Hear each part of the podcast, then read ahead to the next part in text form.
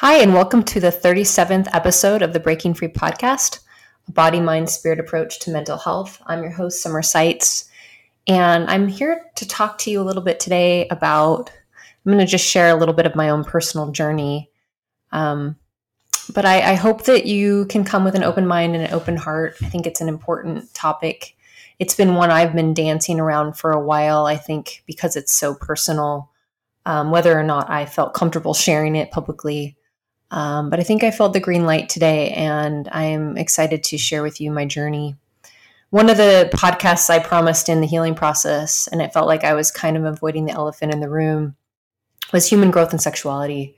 Of course, as a mental health counselor, I've taken these courses in college, I've worked with couples around human sexuality in all its forms over the many years. And I'm amazed at how much I'm continually learning and growing. And even today, just like new things are shed and new mindsets are stepped into. And this is no different. I think I'm always open to, um, and I'll talk about this today this concept of shedding, but I'm always co- looking to shed the things that aren't of me and stepping more fully into my true identity in God. I really believe that healing, wholeness, heaven is really understanding our oneness with God, understanding that we're all one as a human family as well. And I think that's the end goal of almost every path. Now, I think that everybody's path to that is different. I think that some of us have more structure to those paths and others have less structure. We all need different things. I was driving home with my daughter and I actually meant this to be kind of snide, which is kind of funny. But I was joking with my husband in the front seat. I'm like, look, if if you have if you want to know anything that's true or not true.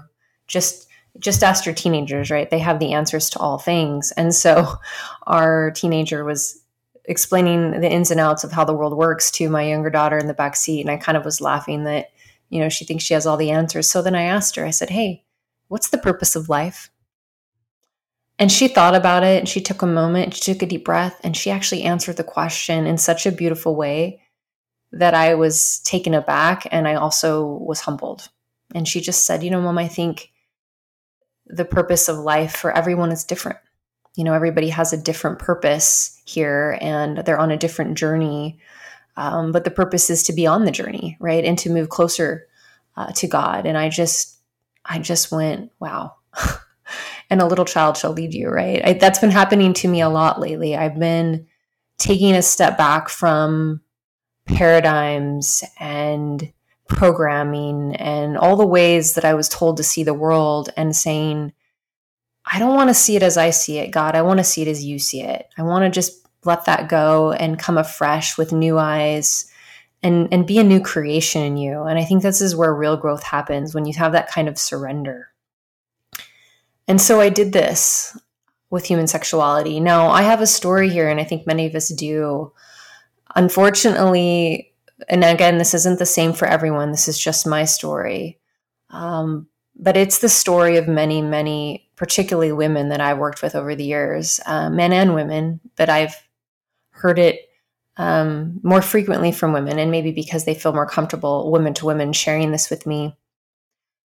But I've heard so many beliefs and stories about who women are in the world and their bodies and how they get to show up in their sexuality um, that women tell. And often these come from the paradigms they grew up in, whether it be the family system and how they were taught, uh, their religious systems and how they were taught. Um, but they're largely coming from, um, and I, am going to say it boldly, a bit of a male bias, right? There is a male bias. Um, one of the things that I often hear women say is that um, you know they're they're not they're not to be sexual or they not that's that they're not to have those feelings right? They they kind of as a young age kind of are learning that maybe their sexuality their body their parts their attractiveness is something to be ashamed of or to hide um, because they don't want to um, you know be too attractive or too tempting. And these are the type of words that are used to men. This is something i often hear from women. Um, they also feel badly about their sexual desires as if it's not okay for them to have them. You know men have them. There's that's kind of normalized. We have these kind of concepts like boys will be boys which again i don't agree with but i hear them. And then of course women it's like no they're they're just pure they're put on these pedestals like they don't have these types of feelings. Whereas we know i mean we know it in biology we know it women are, are just as much sexual beings as men are but there's something to be said about how we've been taught maybe that and again not not all of you in the sound of my voice were taught this this is just my experience but i was often taught in different ways both subtly uh, both you know in front of me in actual words and, and oftentimes covertly right? That it wasn't just something that i should be as interested in or um, that it should be something that i should again i use the word should a lot because should also often speaks to shame that maybe i should be ashamed of or or or fearful of at the very least. I think it's interesting because when we think about oneness, right? When we think about the idea of being one, and I've been married for 20 years. So again, if you're someone that this is too mature for you, you know, I, I take your you you decide if this is for you or not for you, but my human sexuality, my experience of of that with my spouse is the most beautiful experience. And it's been the one that's taken the most growth to step into.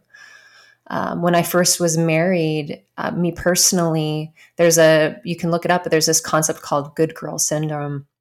And I definitely had it.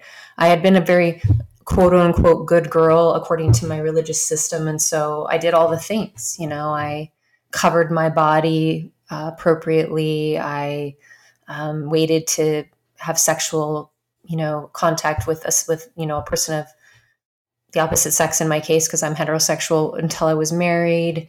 Um, and I did all those things. And I was kind of told a lot of magical thinking that all things would just work themselves out. That once I got married and then that door was open and it was now okay to be a sexual person, that everything would just now work itself out. And I can tell you, at least for me, that's not how it worked out. And for many of the people I've worked with over the years, that is not how it works out. Because you can't plant a belief into somebody's subconscious, right? You can't plant a belief at a much younger age that sexuality is something to be feared, um, that our bodies are, um, our sexual bodies are something that maybe we should have shame around, and then have that just flip a switch on the day we get married. And of course, it wasn't that way for me. I really had to work through a lot. And I'm grateful for graduate school. I'm grateful for I don't even know how many sessions of counseling right over years different as I've done my work so that I can be able to do the work with my clients as I've approached the different I call it shadow work, but the things that I've had to look at in order to grow.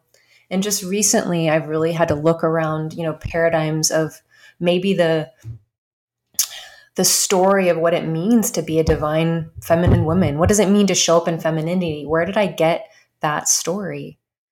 And again, I'm not going to define this for you because I think it's very personal. I don't want to be another person defining for another person how they get to show up on their own unique path. But that's my point is that it's a unique path and I'm a unique person. I'm not a male, I'm a female, right? And I'm not every other female. I'm a unique female in the world and there's a, a, a, definite we might want to make everything binary you know you're this or that but we know in sexuality that there is a continuum and some people fall in the the bell curve norm and actually the reason why there is a bell curve norm is because many people don't right? Many people don't. Many people are on that scale and have different uh, experiences of sexuality and again, this isn't a conversation today necessarily about that, but I want you to understand that because whatever your sexuality is within the reach of my voice, I want you to know that it's beautiful, that you're whole and complete, and your sexuality is part of your wholeness. Again, this isn't a gender uh, conversation or sexual that it's just again it's about removing shame because this podcast is about helping people do the process of being healed and free to live from joy, breaking free of things that don't serve, that they need to let go of. And this is just my process. And again, in my case, it was just about recognizing that it was okay for me to define for myself what it meant to be a woman and what felt good for me as a woman and not let systems, parents, society determine that for me. Because what I found is a lot of the things that I was given didn't bring me joy and honestly moved me further away from the oneness that I believe God was offering me in this area of my life. I want to take you back in time a little bit, um, even further back, uh, before I was, just to give a sense of kind of how this can happen for a young woman um, and how we can grow forward or man, because you have, I feel like this is not a conversation of men against women. I want you to know I absolutely love men, divine masculine. I feel like men when you're not one with, when we don't create concepts of equality, right, and, and oneness between men and women, we're equally robbing men and women, right? Because we have this ability to be deep, connected partners. And when we create hierarchies or we create one up, one down kind of relationships, it equally hurts men and women. I'm not suggesting that it's not harder, maybe on some level, to be the power down person. But what I've learned is that um, I was listening to some podcasts. Uh, the women women find ways to find their power back, anyways, and we sometimes um, grab it in ways that aren't healthy for us too. And I find that um,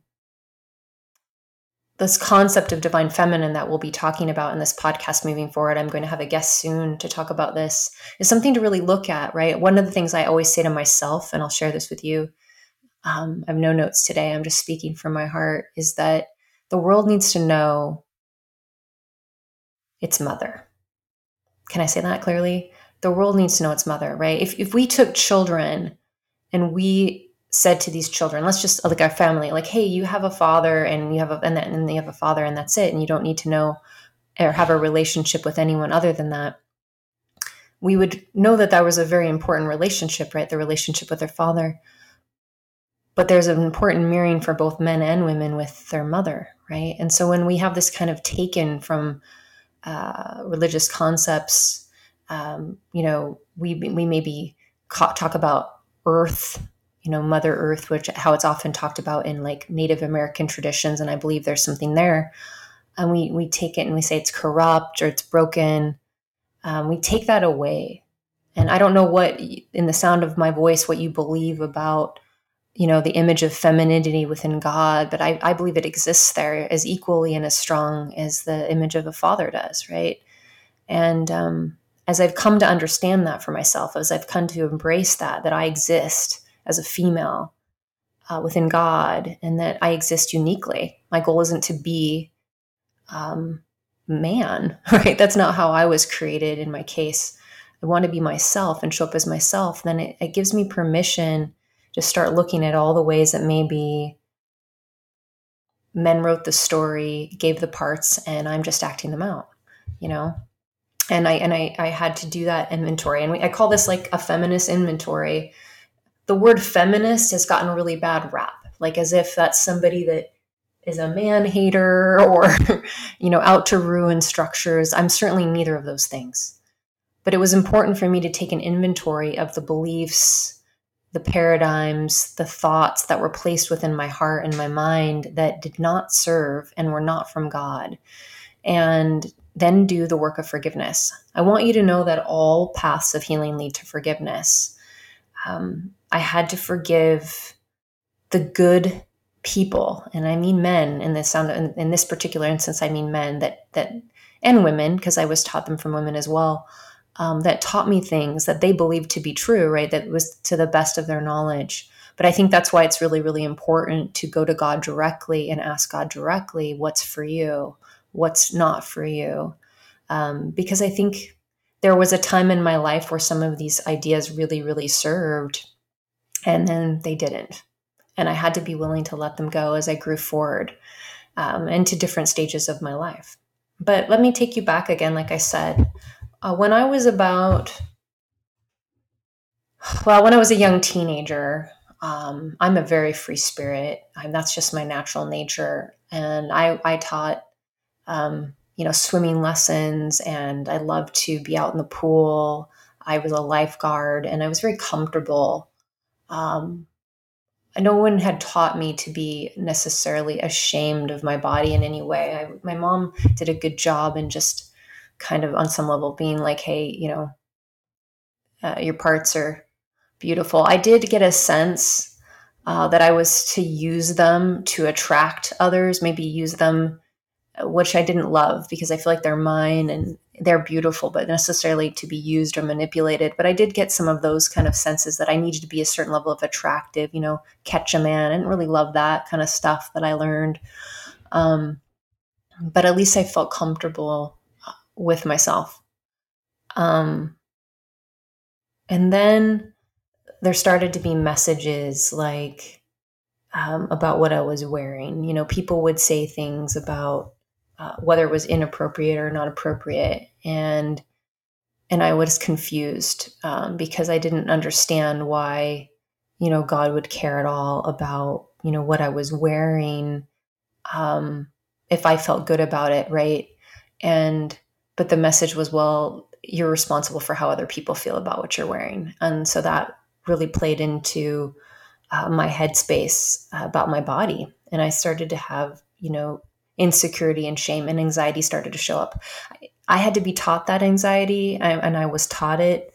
I know I'm not. I think that um, dressing appropriately has a place. Don't get me wrong, but I think.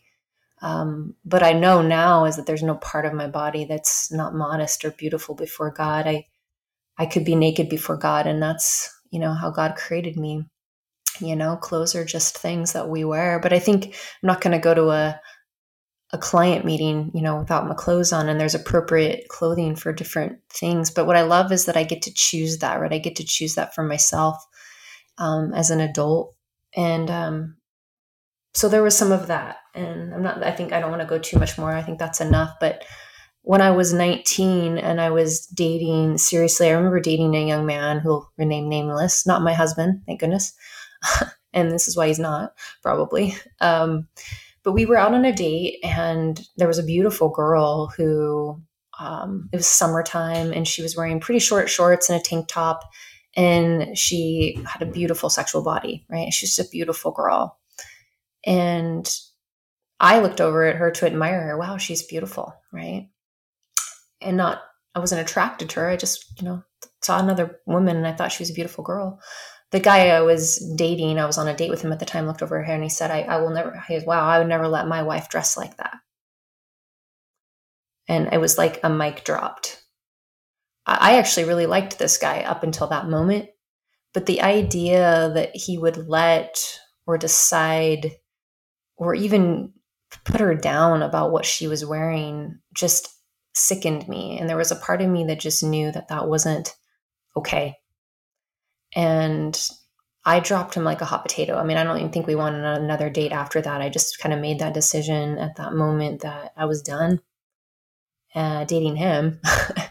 and he didn't understand. He actually kind of pursued me for a little while after that. And my mom was even like, What are you doing? Like, this, this guy is really great, you know? And he was on the outside, right? He had all the, checked all the boxes, good looking, um, he was part of my faith system. I mean, there was a lot of things that he checked the box in, but he didn't see my divinity. He didn't see me. And that was such an important piece that he would see me. And what he what I wanted was someone that would see me and allow me to be free, to be myself. And then I met my husband. And um, I think one of the things I'm going to be emotional here that I appreciate the most about him is my ability to be myself. And that there's no competition. There's no um, control. There's no this is the right way to do things and you need to do them and get in line and i'm in charge. There's no dominion over me. We are co-equals in every way. And he would never tell me what to wear or not to wear or what to say or what to do. He just mirrors to me that he trusts me, believes in me, and that it's my choice. And for me, that's God. That's God, right? The idea that it's your choice and you get to choose how you show up and there's many beautiful things to choose and you know what there's no such thing as failure there's just learning you may choose something and it may not feel good and so you're going to choose something better but you're not broken you're not dirty you know you're none of those things and those types of ideas need to go especially if you're going to heal in human sexuality so many of the clients that i work with as adults have had stories around um, choices that they made around sexuality when they were children, they were younger, and then shame got attached to it. And let me tell you, when shame gets attached to a choice that you make, and they may go, "Yeah, that wasn't the greatest choice. I was curious. I wanted to learn about something. I was trying to. I, maybe I learned a, a appropriate source, but five times more likely for it to show up. It's like it can't unlink because they were told they were bad or I can't believe you did that or that you'd look at that or that's so terrible. When that shame steps in like, oh my gosh, I can't believe I did that. I am I am, right? That I am a bad person. Then it becomes it comes kind of linked in. It becomes part of you. Right? Instead of how did that feel? What did you think of that? Did you feel that information was true?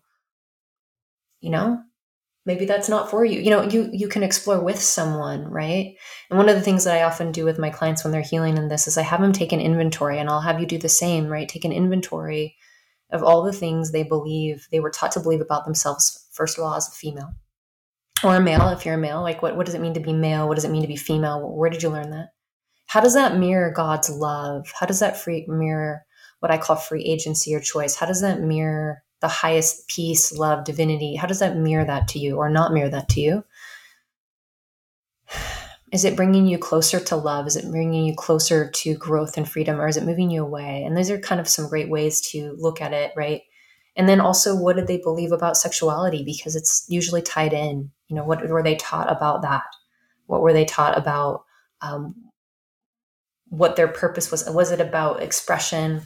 Was it about, was it a lot of women, I can only speak to women on this, were told that they're kind of there to meet the sexual needs of their spouses. Like they, they it's as if they're responsible for um, how they're how the other person is doing in that area or how their their mastery of that, and um, it's a heavy burden for them. And and also again, doesn't speak to free agency and our ability to all progress and grow um, I, I do think that when we use anything, whether it be sex, drugs, food, whatever it is, right, to manage our emotions or we feel entitled to something, we take away what it could be, right? We take away, I don't think that, I mean, and every one of the things I just mentioned has a good purpose at some point, right? I mean, medication is a gift, right? But we can abuse these things and hurt each other by our view of them. And so that's my kind of challenge to you. Um, the title of this is how, ironically, uh, is How Big is Your Brave? And I want to talk about why that is. Um, I wasn't going to share this podcast with you. Um, this is a preparatory podcast for some other, maybe deeper conversations I'd like to have on the topic of human sexuality. But I had to kind of talk to you about, first and foremost, doing your inventory, right? Really looking at where you got your beliefs and where whether or not they serve, right? Um, but my daughter Aubrey, um, one day I was, you know, contemplating the, the Few Next podcasts, and the song by Sara um, Bareilles, I, I may be saying that wrong, came up on her. I was listening to her song list, right? I was listening to her playlist, and it says and it says say what you want to say let the words fall out and then it talks about how big is your brave does anyone know this song and i'm sitting on this we're actually in yellowstone and i'm on this like i'm at the at the gym you know my earbuds in and i'm like crying a little bit on my stairmaster because i'm thinking about talking to you all about human sexuality which is something that has been raw and real for me in my growth process and not sure if i can and then every single song on her playlist after that had to do with courage and bravery and truth and authenticity. I mean just like really how could how could it be any more clear? And then the thought came to me, Summer, how big is your brave? And I just realized that to give and to receive is the same in God. If I don't give myself freedom to be authentic and real and myself, then I can't kind of energetically give it to anyone in this community either. Right? I have to be free to speak my truth. Um, sometimes we don't say things because we don't want to rock the boat, right? Um, but I'm firmly convinced I will not rock boat God's boat today. This is, these are the words I wrote in my journal after this, but rather maybe concepts or projections of what is divinity that you have held, that I have held. Um, this is just one person's reflection, right, on their journey toward the healing divine, and it may not be yours. But whatever resonates with you, whatever doesn't fit, please listen to your heart and be clear which part of you uh, you are hearing, right? Are you hearing your fear? Are you hearing uh, old voices that don't belong to you, or you're hearing your own heart, your own soul, your own divine feminine self of your female, your own divine masculine self. We'll get into how we all have these parts. I have parts of both mother and father God in me. Um, and so I'm both. Um, but in this case, I was really speaking to that divine feminine piece. Um, my my fem- my my divine sexuality and that's the thing it's divine. We have a tendency to make it like it's this not divine thing and i think we need to reclaim that. How can we have true oneness? You know sexuality is like the physical expression of oneness with your partner and yet for so many it's been this kind of difficult ugly thing or something that it's almost like oh i wish i didn't have that desire or something right for some because of, again these good girl syndrome that i had. And yet it's the purest expression of divinity, right? To share that with someone else in true consent and harmony. Um, too many systems say if you're hearing the divine, it will confirm your viewpoint, as if any one system or any one person could contain the immensity and perspective that is the divine. Let me say that one more time. So many systems say that if you are to hear the divine, it will confirm a specific type of viewpoint or your viewpoint, right? Your previous viewpoint, as if any one system of thought could actually possibly contain the immensity that is the divine. God has a unique language with you and he has a unique path for you if you're brave enough to hear it. Your body is divine and every part of it is if you're brave enough to feel that. Your human sexuality is divine if you're brave enough to explore that. And I'm inviting everyone on this podcast, at least for the next few, to go on that journey to see where maybe you have blocks, where you have beliefs, where you have um, things that you've inherited that don't serve you, that people taught you um, because they were afraid for you, because they wanted to protect you, but there is no fear in God. There's only love. Um, and what happens when we play small and we protect ourselves is sometimes we protect ourselves right into a box that doesn't allow us to really grow and heal and see. One of my favorite scriptures is God doesn't give me a spirit of fear, but of power and peace and love and a sound mind. And so I want to send that intention out, that blessing out to all of you today that's listening that you can have a unique perspective. You can look at things through the eyes of God and say, hmm, maybe that way of looking at it isn't serving me. And forgive the system because you can't heal until you forgive, right? Anger, resentment doesn't do any good for anyone, least of all you we've all been injured by stories about ourselves that we've been given. That's part of life, honestly, is to pick up untruths and then have the courage to reevaluate them in the adult life and let them go. That's really the healing process. Um, people tell us the best they can according to their level of consciousness at the time. I fully believe that when people t- teach me things that love me, they do their best, just like I do my best. But I can tell you, I've had to re edit and go to my kids as I've learned and grown and teach them new things. Are those of you have older kids or younger kids, my gosh, you probably parent the younger ones very different from the older ones if you're at all about learning and growing, right? And so I think it's, it's the same with us. We reparent ourselves, right? We allow ourselves to recognize number one, you're not a child anymore, right? You're being invited to this adult relationship where you are responsible for the way you show up in the world. You're responsible for taking in information, taking it into your heart, taking it to God, taking it to your true sources, evaluating it, and then living consciously according to your truth. And there's no offloading that responsibility to anyone else, right? To make those choices for you. That's not adult development, that's child development, right? So I'm inviting all of you to step into that kind of conscious living, to think about ways that you may see your body, uh, maybe ways you are living in shame there. Uh, because until you address that, you can't get into higher levels of growth when it comes to human growth and sexuality. And um, again, my challenge to you today is how big is your brave? Are you willing to do the go on the journey of doing the excavation work, looking at the beliefs, looking at um, the sources, knowing that they do the best they can, um, looking at the fruits of them. How's it serving? You know, are you getting closer? Are you feeling freer? Are you feeling more trapped and less like yourself? I know it's not easy to shed things that are good for things that are better. I think it's a lot easier to shed things that are not good or obviously wrong um, than for things that are better, right? Because it becomes obvious. But I think that a lot of times it's just, it's not really obvious, you know?